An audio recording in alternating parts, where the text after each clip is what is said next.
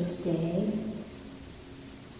And during this time we've been focusing on letting go with regard to form, with regard to the body in particular, but of course form includes all material things. And in meditation, focusing on the body in its true nature as a collection of anatomical parts, being made up of the four elements and being impermanent. And I thought as a way to kind of close off that piece of, uh, of our work together, I would actually share something from the Pope's encyclical that recently came out. I don't know if you are uh, tuned into um, to that part of what's going on in the world, but Pope Francis recently and the Vatican recently released an encyclical or, or teaching that really very beautifully lays out the situation we have in primarily focusing on environmental issues and social justice issues. And there are two paragraphs here that I think are really pertinent to this whole practice of letting go and especially letting go of the material, and how that can lead to greater fulfillment and a more beautiful life. And this is the, the great benefit, of course, of letting go, letting go of attachment, letting go of clinging, that we become more and more free. So I think it's really interesting and quite lovely that it's not only in Buddhism, of course. So this begins by saying Christian spirituality, and it's actually very Buddhist, I believe, proposes an alternative understanding of the quality of life and encourages a prophetic and contemplative lifestyle one capable of deep enjoyment free of the obsession with consumption. We need to take up an ancient lesson the conviction that less is more. A constant flood of new consumer goods can baffle the heart and prevent us from cherishing each thing and each moment. To be serenely present to each reality. Sounds kind of Buddhist, doesn't it?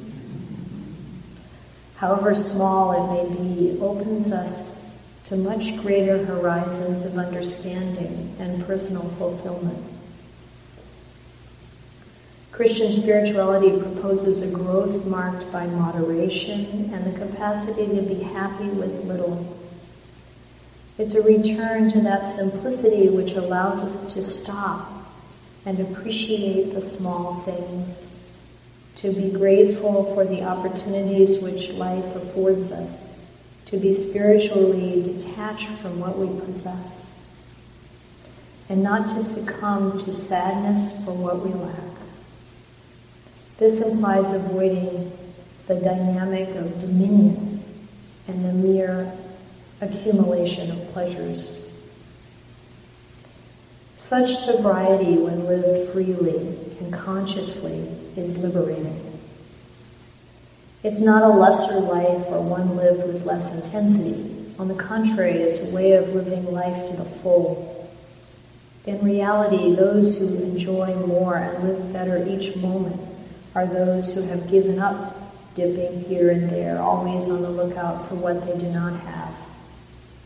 They experience what it means to appreciate each person and each thing, learning familiarity with the simplest things and how to enjoy them. So they're able to shed unsatisfied needs, reducing their obsessiveness and weariness. Even living on little, they can live a lot. Above all, when they cultivate other pleasures and find satisfaction in fraternal encounters, in service, in developing their gifts, in music and art, in contact with nature, in prayer. Happiness means knowing how to limit some needs which only diminish us and being open to the many different possibilities which life can offer.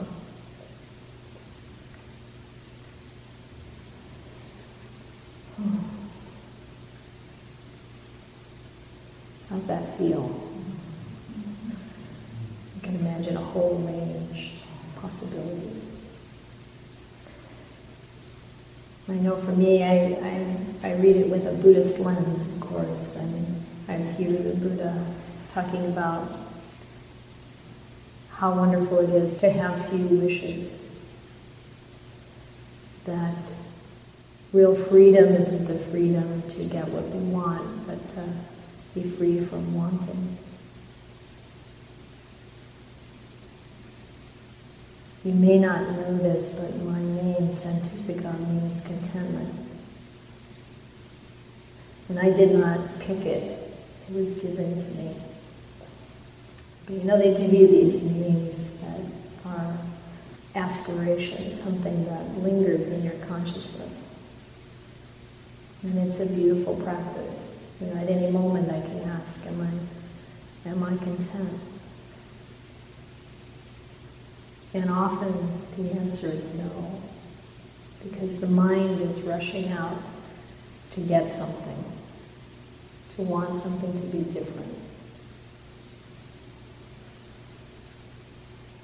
But at least then there's that opportunity to notice and to be present with that reality. Well, this is how it feels now. Now, what do I want to do with that?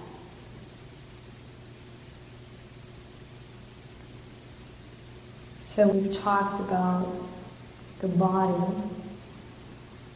and material form. And now we're going to move on into feeling. Because so much in my experience, and I, I don't think I'm alone in this, so much of craving and clinging and sorrow, lamentation, pain, grief, and despair come out of feeling. So feeling being the second heap that the Buddha talked about. We get a chance now for this next 24 hours to really explore feeling. Now, in the traditional sense, in the sense of the aggregates, the Buddha boiled it down to feeling, pleasant feeling, painful feeling, and feeling that's neutral or neither pleasant or painful.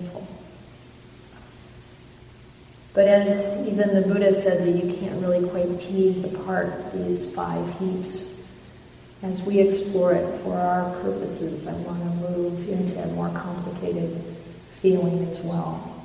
That really probably belongs in the fourth aggregate, mental formations mostly. But these mental aggregates are so connected, they're really intertwined.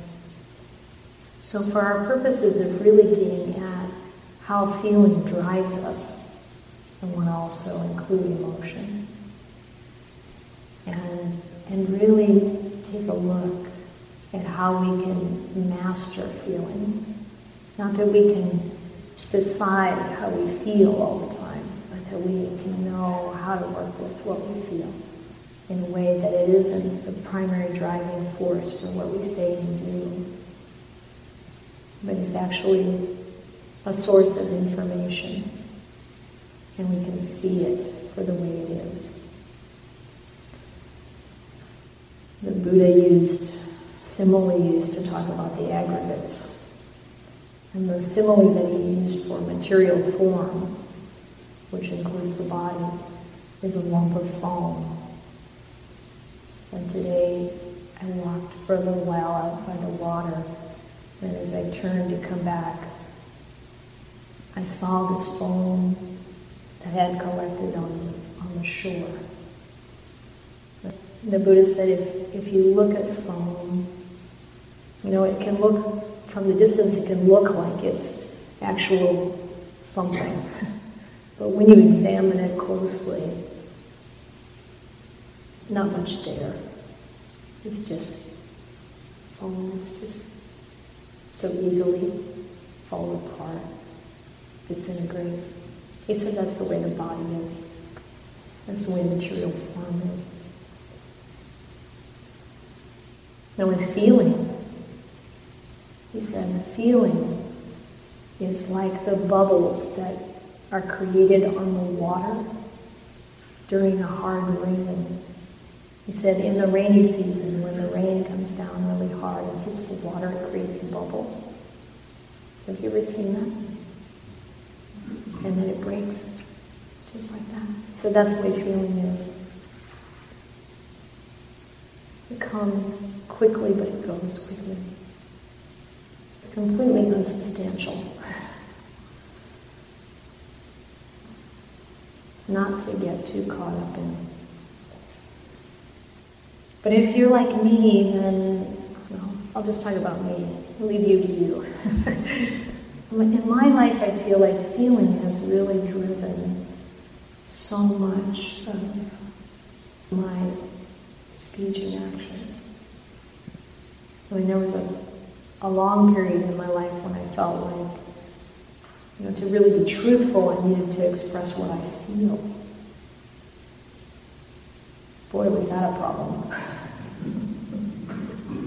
it caused a lot of trouble.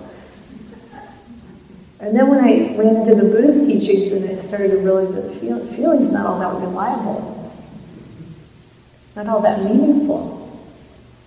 I mean, we can learn a tremendous amount from it, and it gives us indicators of what needs to be healed, what needs to be better understood that lies behind the feeling.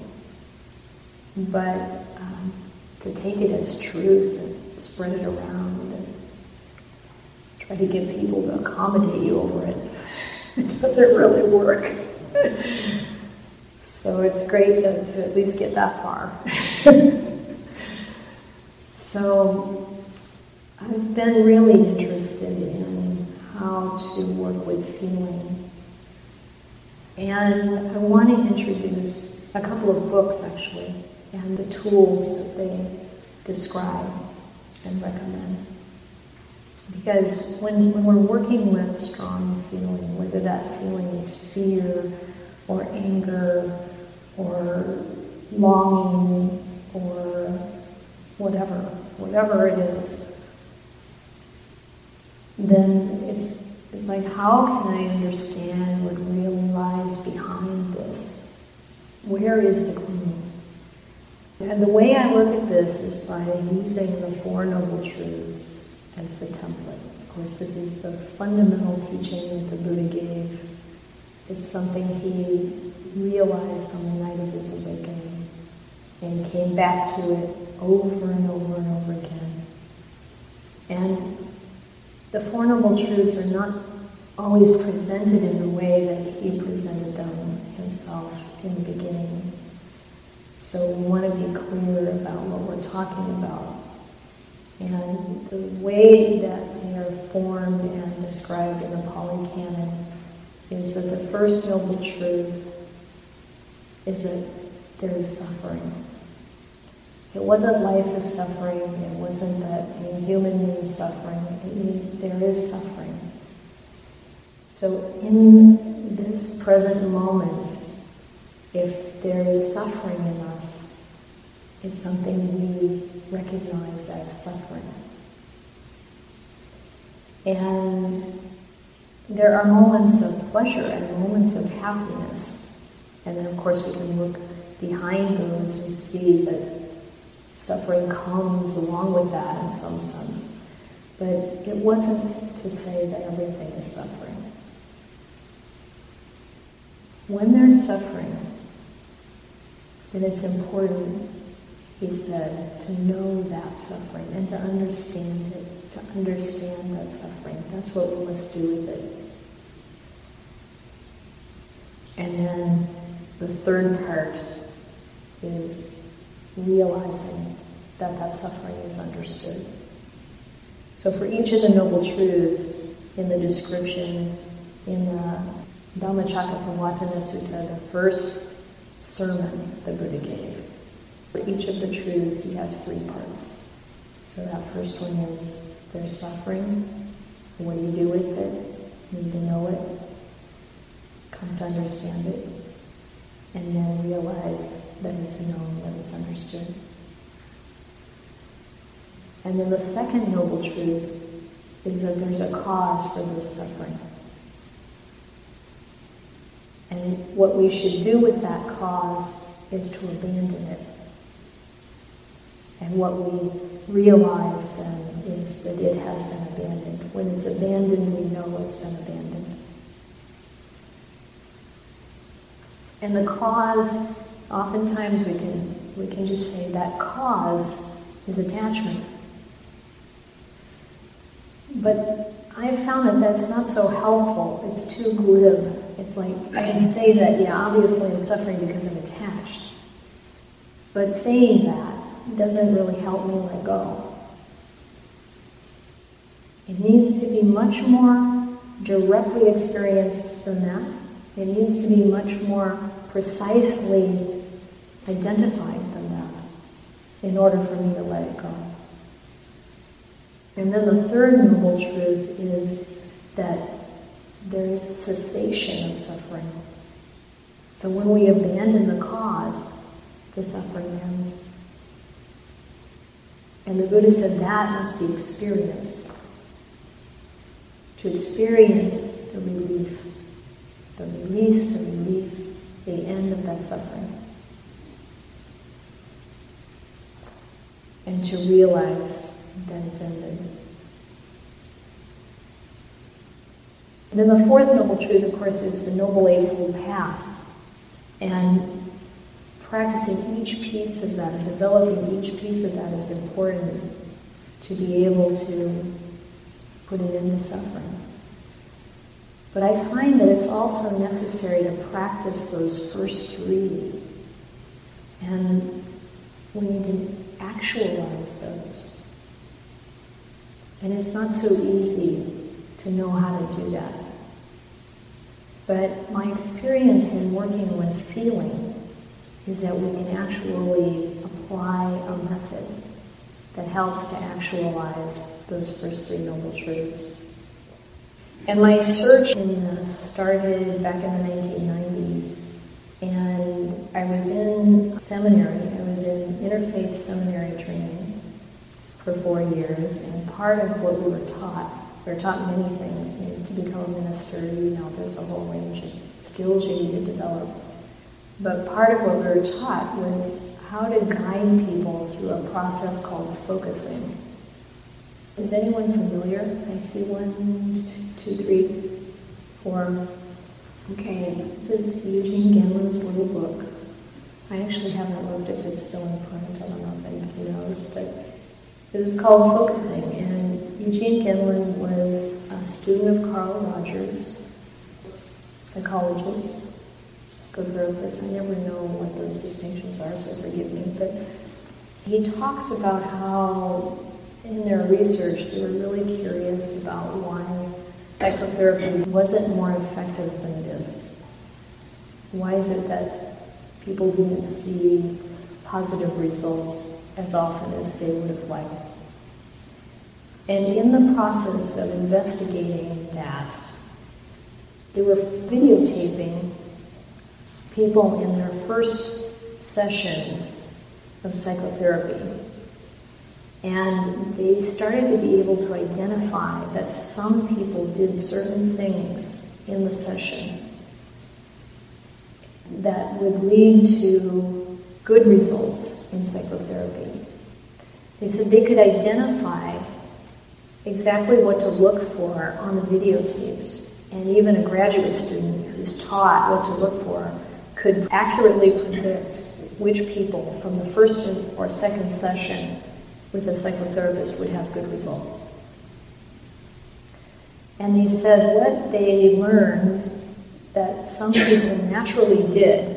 And he said this was, this was kind of a blow because, you know, you think as a psychotherapist it's my skill. He, he said he, he wanted to believe it was his skill that brought people along. But when they started to see that there were specific ways that people related or really related to what they were experiencing, what they were feeling, made the difference in their progress.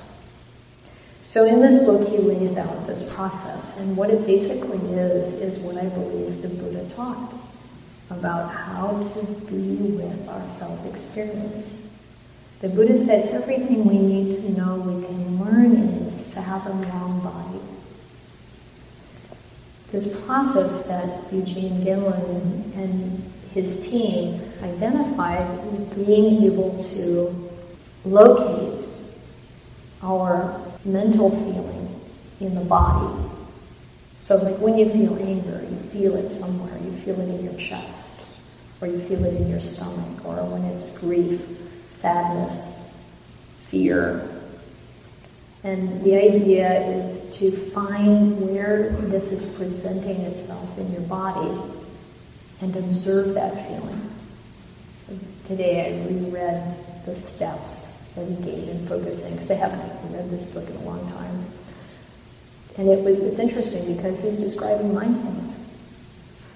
Mindfulness of feeling. And the mindfulness is, you know, you have the strong emotion, and it presents itself somewhere in your body, and then you stay present with that.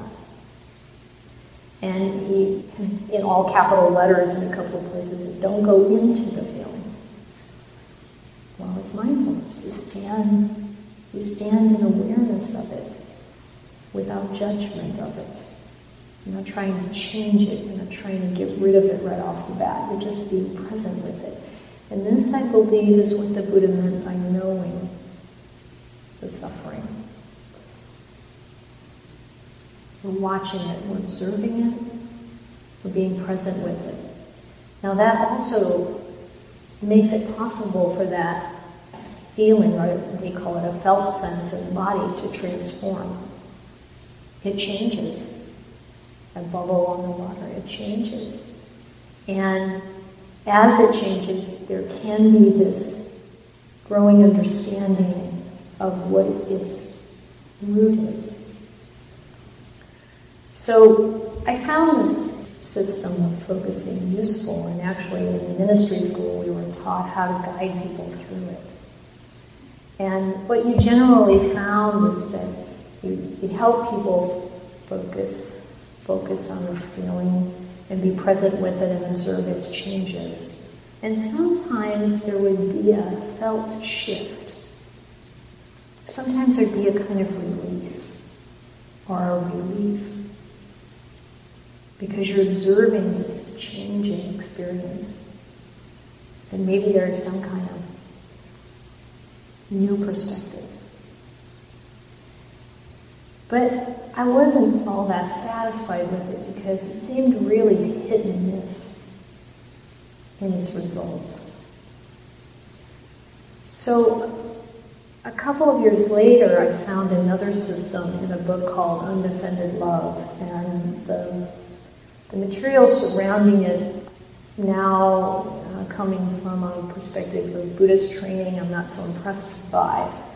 But I worked with one of the authors of the book, who was a psychotherapist, who was able to guide me through this process that they had identified. And in their process is very similar. You're working with the feelings in the body, the emotional presentation of feeling in the body. But they had a series of questions that you would ask that would bring you more down into what's behind this feeling. Why am I reacting this way? Why, when my coworker says this, I have this reaction? Okay? You can go through this with talk therapy and be swirling in it for a very long time.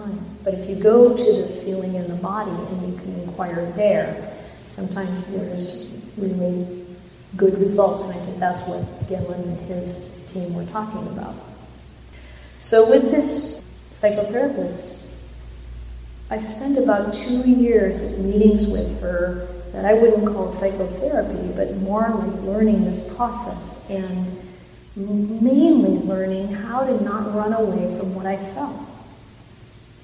So when we're really going to be present with what we feel, it's hard. If that's a painful feeling, we don't want to be there. We want to go to the refrigerator and get something to eat. We want to turn on a movie. We want to call a friend. We want to do 150 other things, but not be with this feeling. Or we want to get into that feeling, like they said, don't do that. Get into that feeling, and then it's kind of um, indulging you might say, or it's, it's a building up of the feeling. It, it perpetuates and grows this experience into something catastrophic, maybe. So mindfulness has us walking, my, my mental image of it is like a precipice, where on the one side, you're getting sort of overwhelmed and caught up in the feel, feeling experience, and on the other side, you're running, pulling away. Neither of those works in terms of unpacking what's behind it. Where's the wrong view? Where is the misunderstanding? Where's the early conditioning? Where's the habitual mental process that actually causes this reaction in me? I won't know that if I take the route of covering it over, shoving it under the rug, distracting myself, and so on. Or talking about it with my friends and blaming my partner and whatever else goes on on the getting overwhelmed and involved in it side. So that training with, um, her name was Marlena Lyons, she's one of the authors of that book. That training with her was very helpful because she could observe me and point out, now you're pulling away from it, now you're running away from it. And then there was a point where I started to get depressed. I was so intent upon being able to build up my mental muscle, my emotional muscle, to be able to be present with what's painful, that I started to get depressed being in that space. And when I told her that, she said, now you're clinging to that experience. Instead of just being present with it, I was clinging to it. And I saw that that was true. So it's like maintaining mindfulness, there's a kind of equanimity there. And it's easy to kind of go into different aspects of the territory that aren't helpful, but you start to realize really to just stand and observe and be present and inquire. So there's an investigation aspect of this and this list of questions that I had available to me to ask. Things like, when did I first feel this? And there was one particular instance where a very vivid image came to my mind from my early childhood that totally unlocked a reaction that I was having and it never came back again.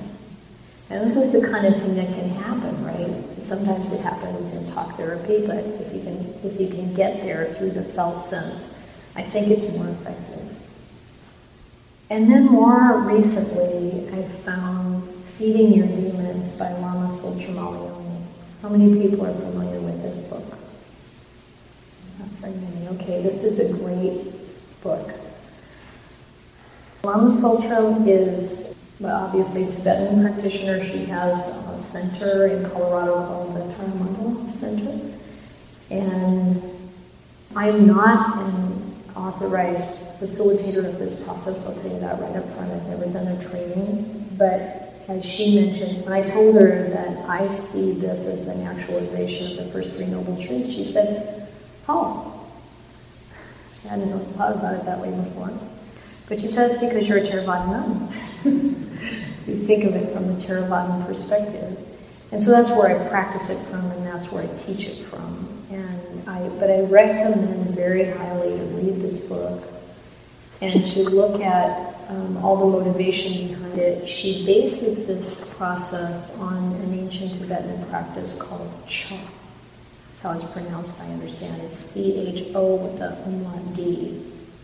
And this ancient practice has us identifying what's called the demon, but it doesn't have to be a scary thing.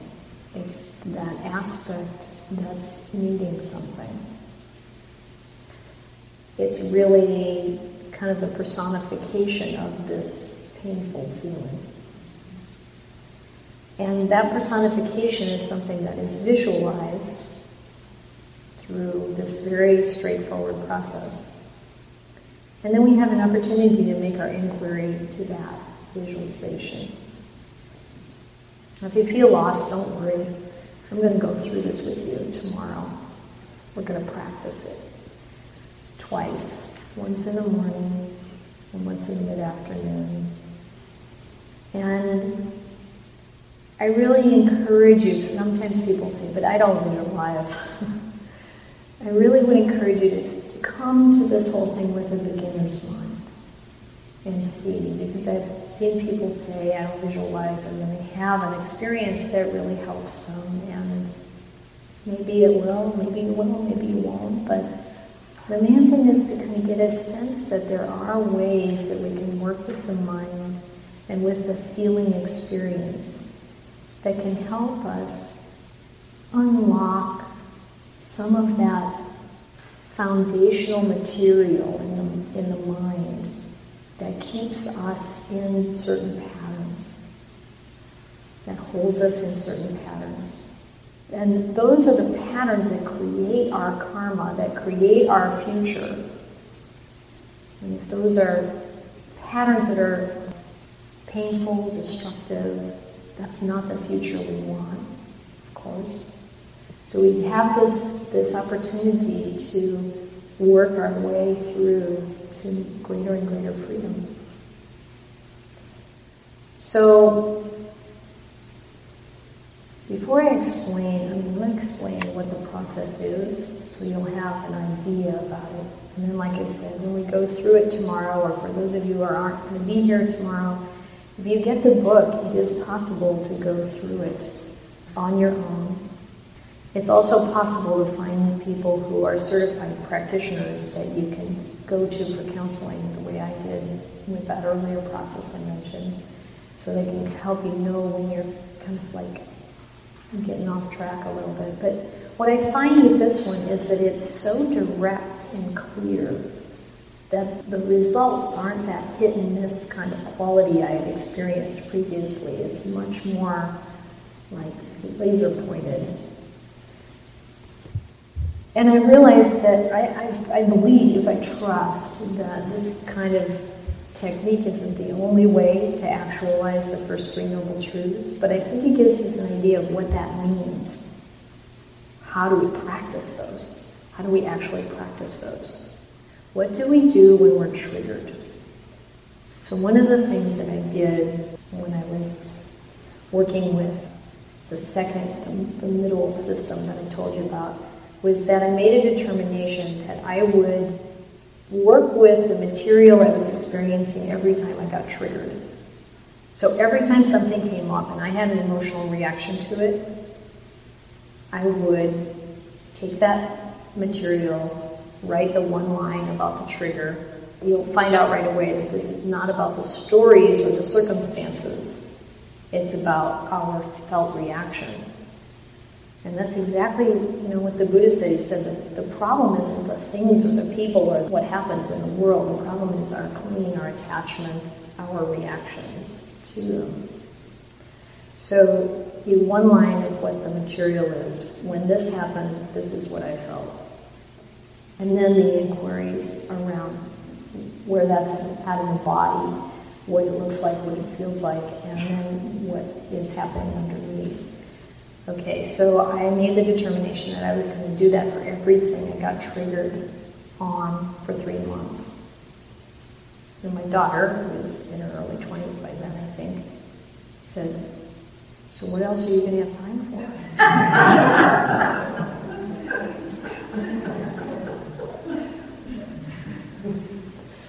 and I found that that commitment and doing that, and, and of course you can't do it right in the moment all the time, right? I worked, you know, So when you're in a, in a situation where you can't just you know pull off and take 20 minutes to work it out with yourself, you kind of say, okay, I get this, and I'm gonna set it aside for the moment, and then I'm gonna come back to you later. So I've got like six things stacked up on the runway when I get home from work, right? but that's okay because you start to get skilled at being able to go deep into what's behind this, these reactions. And I learned that I didn't have a whole bunch of problems. It always kind of went back to one thing, the same thing. And in my case, that same thing was some sense that I'm not good enough. And one of the things I learned in this is that I'm not the only one who feels like that. We may have different words or a different concept, but there's some kind of idea that there's something lacking deep down in there. And basically, from the perspective of what I see in the Buddha's teachings, that's exactly the wrong view that gets us into a whole lot of suffering. Because we want something, we want to get rid of something. Why? Because we feel like there's something that's not right inside. Once that's resolved, we're awake. There's no more greed, no more desire, no more needing, no more aversion, no more pushing away, and no more delusion or misunderstanding about reality. That's awakening. That's the Buddha's definition of enlightenment. Peace. The highest happiness, he said. And he also said the training is gradual. So we discover what's behind this feeling reaction and then we start to resolve things. And you can, you can experience the freedom happening. And you can also experience the development of the skill to be able to go in there with that emotional experience.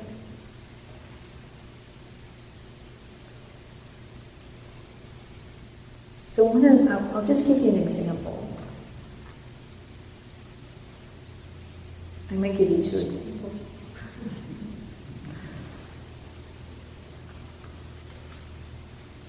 This happened when I was still married, and um,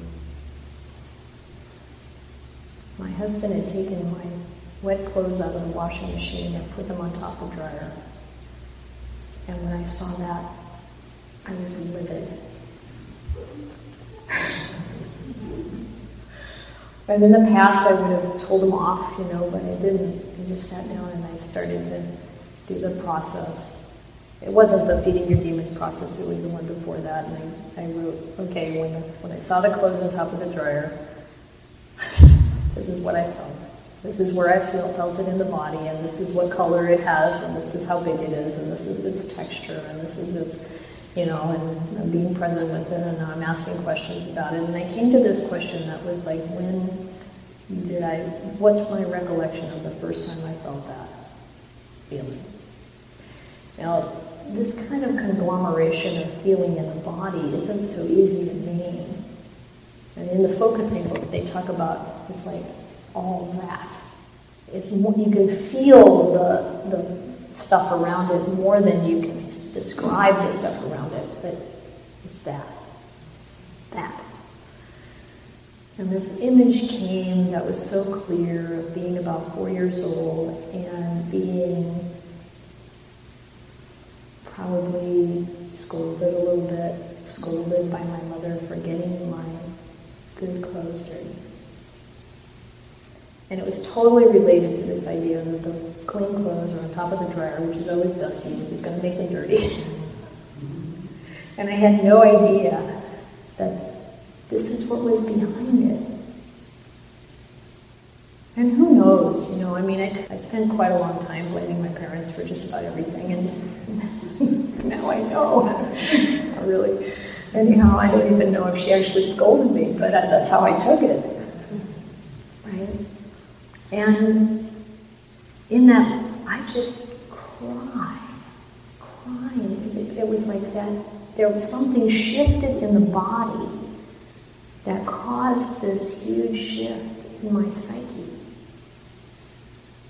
And right that, that moment, my husband walked in, and he's like, sweetheart, what's wrong? it's like, it's okay. and, and there were many other times when, you know, I'll just take my emotional experience out for a walk, talk to myself about it, and then come back completely in a changed space. So, like, I didn't have to tell him, tell him. I, there was actually absolutely no anger left. You know, it's, it's a complete shift. And now, with feeding the demons, the process is very interesting because you start out working with the same, you know, like feeling that place in your body where this intense feeling is, identifying characteristics about it, its color, its shape, its texture, that whole thing. And then you invite that to show up as a being with arms and legs and face. And you just see what comes out of your unconscious.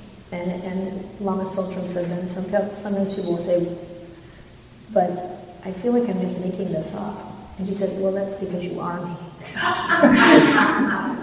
and that's okay. You just let the image arise out of your intuition and sometimes it's really surprising what that is. And then in this case, the way we you generally do it is you have two mats or two chairs or something, and you let that being sit over there on the other side. And you see it in your mind's eye, and you ask it three questions. You ask it, what do you want from me? And that one is the superficial one. I usually think about angry teenagers when I think about these three questions. You know, like, I don't know if any of you have had teenagers, and I don't know if any of you have had the experience of having them say, I hate you, which I have had. and, you know, there's that, that surface level feeling from the demon, which can be anything. It doesn't have to be scary that, surface level. And then what the second question is, what do you need from me? And if you think about an angry teenager who's just told you they hate you, and what they want is for you to feel upset and hurt, or something like that, then what do they need from you? Probably your love, your attention, hmm, your trust. And then the third question is, how will you feel when you get what you need? And that's the one that's really key. That's the one you want to use later. And in the angry teenager example, you can imagine what they might feel when they get what they need. So you don't answer those questions, you ask them and then you shift over to the other side and you put yourself in that. If you've done any acting, this would help, but you don't have to. But you put yourself in that demon's skin and feel what it's like on the other side. And sometimes that's really interesting. Sometimes I've felt very different than what that demon looked like. It's very interesting. And you imagine yourself, you see yourself on the other side, and you answer from that place. And that's, that's letting the intuition just bring up the answers, not the mental, you know, it's just feeling it. And when those answers come, then what you want to really pay attention to is that last one. And then go back to your own spot. Now this is where the ancient practice comes in because the ancient practice is about Instead of fighting against what's attacking you, you feed it. And there are some great examples uh, very skillful people who have done that in the past. And there's a story about Gandhi and the British officials coming to try to shut him down. And he invites them to have tea and biscuits and talks to them. And the official leaves promoting Gandhi's perspective instead of, you know, it's that ability to feed the demon the quality that it will feel if it gets what it needs. So maybe that's safety, let's say. Maybe they'll feel loved. And the imagery is to let the body dissolve into a nectar that is that quality and, and the demon gets to take it in in whatever way it does. Suck, suck it up with a straw or roll in it or lap it up or just absorb it, whatever. It doesn't matter what the imagery is. Until the demon is completely satisfied. Now, this may sound kind of out there, but what I notice about it is that there comes an understanding of where this feeling reaction is rooted. And like I said, you're, you're working through the noble truths actually. Knowing that suffering, knowing what that need is, what that what what they want from you, what they need from you, and then what they'll feel. You start to get a sense of where the lack is, where the misunderstanding is, what's the real craving about. And then through that process of feeding and realizing the boundlessness of goodness, of safety, of love, just like cultivating the limitless brahmaviharas, the limitless loving kindness, the boundless compassion, the boundless appreciative joy, the boundless equanimity. It's like that. Whatever that label is, whatever that quality is, that comes not from something in us, but through us, and has no bound. So it's possible for that aspect of ourselves to be satisfied. And you feel it. You feel it. And then you can stop there or you can continue because in your mind's eye, as this demon becomes satisfying and changes. Just like in the focusing, as you stay present with your felt sense, it changes. And that shift produces something that can be an ally to you. So the idea is that the strength of our suffering is an energy, once it's understood, once it's released from hold, or we're released from its hold, it becomes an energy that's freed for, for the positive side. The more the suffering is, the more the relief is, the more the, the positive feeling is, the more of an ally it can be to us. And so, however that ally presents itself, you have some questions for that. I mean, one time there was this enormous Kuan Yin that showed up for me.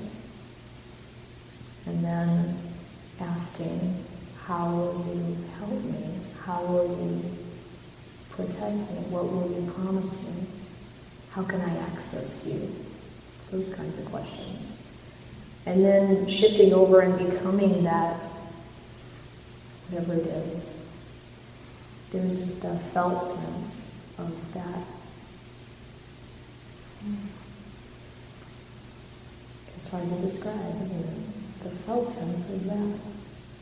The exact embodiment of the quality that somehow was missing, or I thought was missing. And the intuitive answers that come from that can be powerful. So here comes my second example. I was working with that process on something it was a dynamic that's with someone I'm very close to, and it's extremely painful. And whenever this dynamic would happen, this person would be would get very upset with me about something, and I would just freeze. And everything that I said was not what I meant, and everything I said got misunderstood. And you know, and, and I would just be like paralyzed with this because of the incredible love I have for this person and my desire for them to be happy. And I took one of these episodes into this practice and worked with it. And the demon was this kind of like two-tone blue reptilian thing. And the ally turned out to be a plushy pink polar bear. They say just go with whatever comes the first thing. Don't worry about what it's like. And this polar bear Oddly enough, when I asked the question and let the answers come up intuitively for how I'm going to help you, the, the answer was, I'm going to remind you of your goodness. And what hit me was that in those moments, this kind of this dynamic, that's exactly what I would lose track of. My own goodness, my own good intention, and it was, it was amazing. It was like, wow, that's exactly where I get lost. And then when I asked, how can I access you? The intuitive answer was, touch your heart. So the next time I was in the situation and it happened, I did it. And I stood in my own space. And I didn't lose touch of my good intentions. And my responses were much more solid and clear. And by the way, the reaction on the other side would be wild. Because usually you change the dynamic in a relationship and it gets a whole lot worse before it gets better because you're not playing the right game anymore and it's very confusing. But then that thing didn't happen again for a long, long time. And it's never had the previous intensity back again. And this is what I find in my own mind.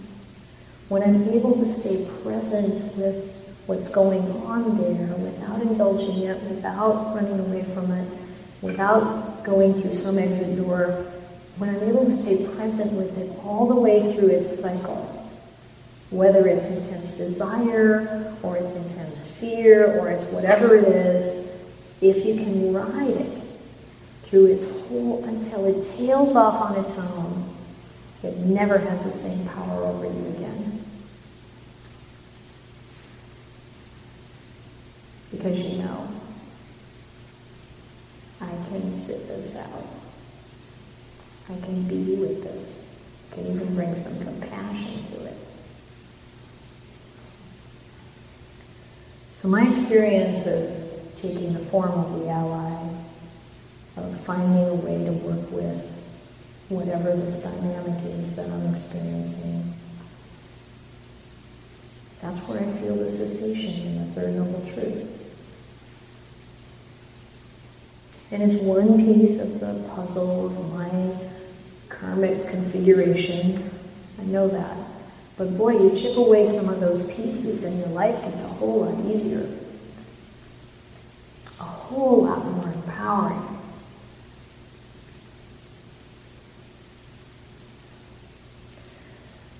So that's what I'd like to share around feeling.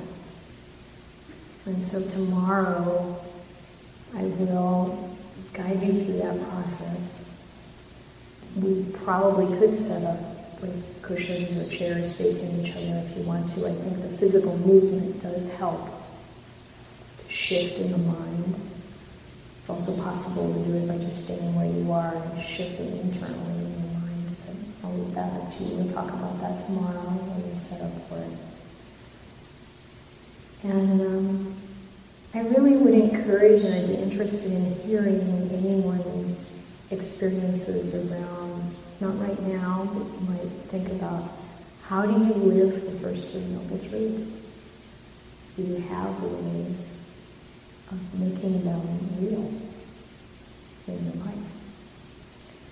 And I haven't come across much yet from people, but I'd love to hear about it if you feel like that's present for you.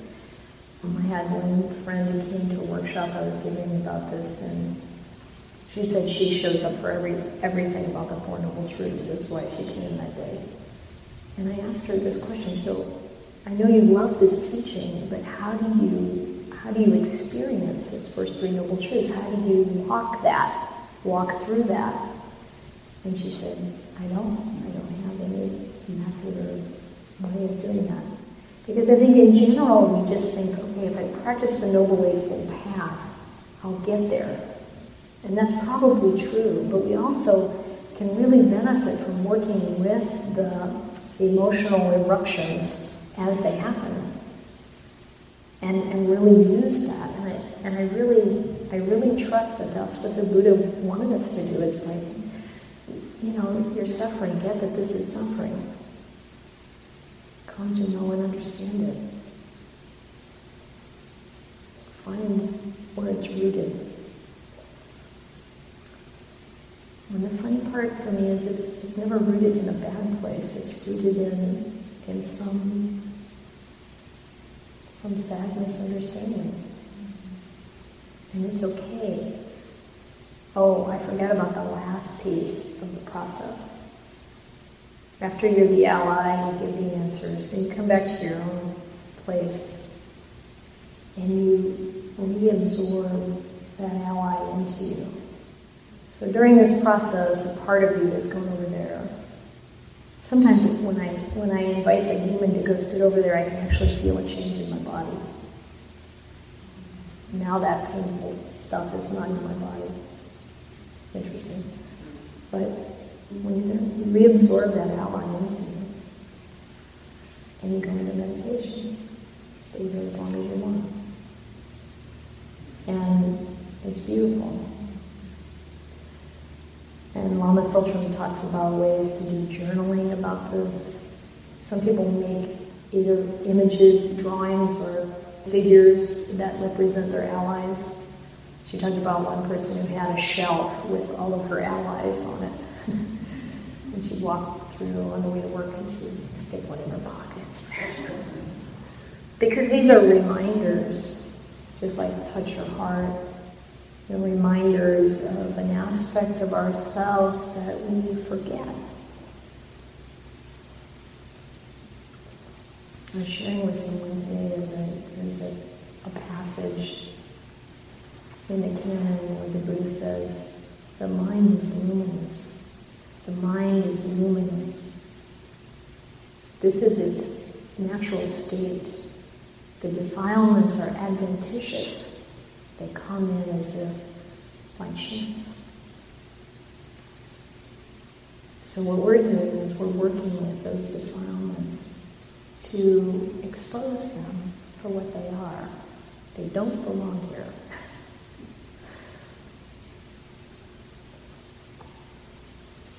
So thank you for your attention.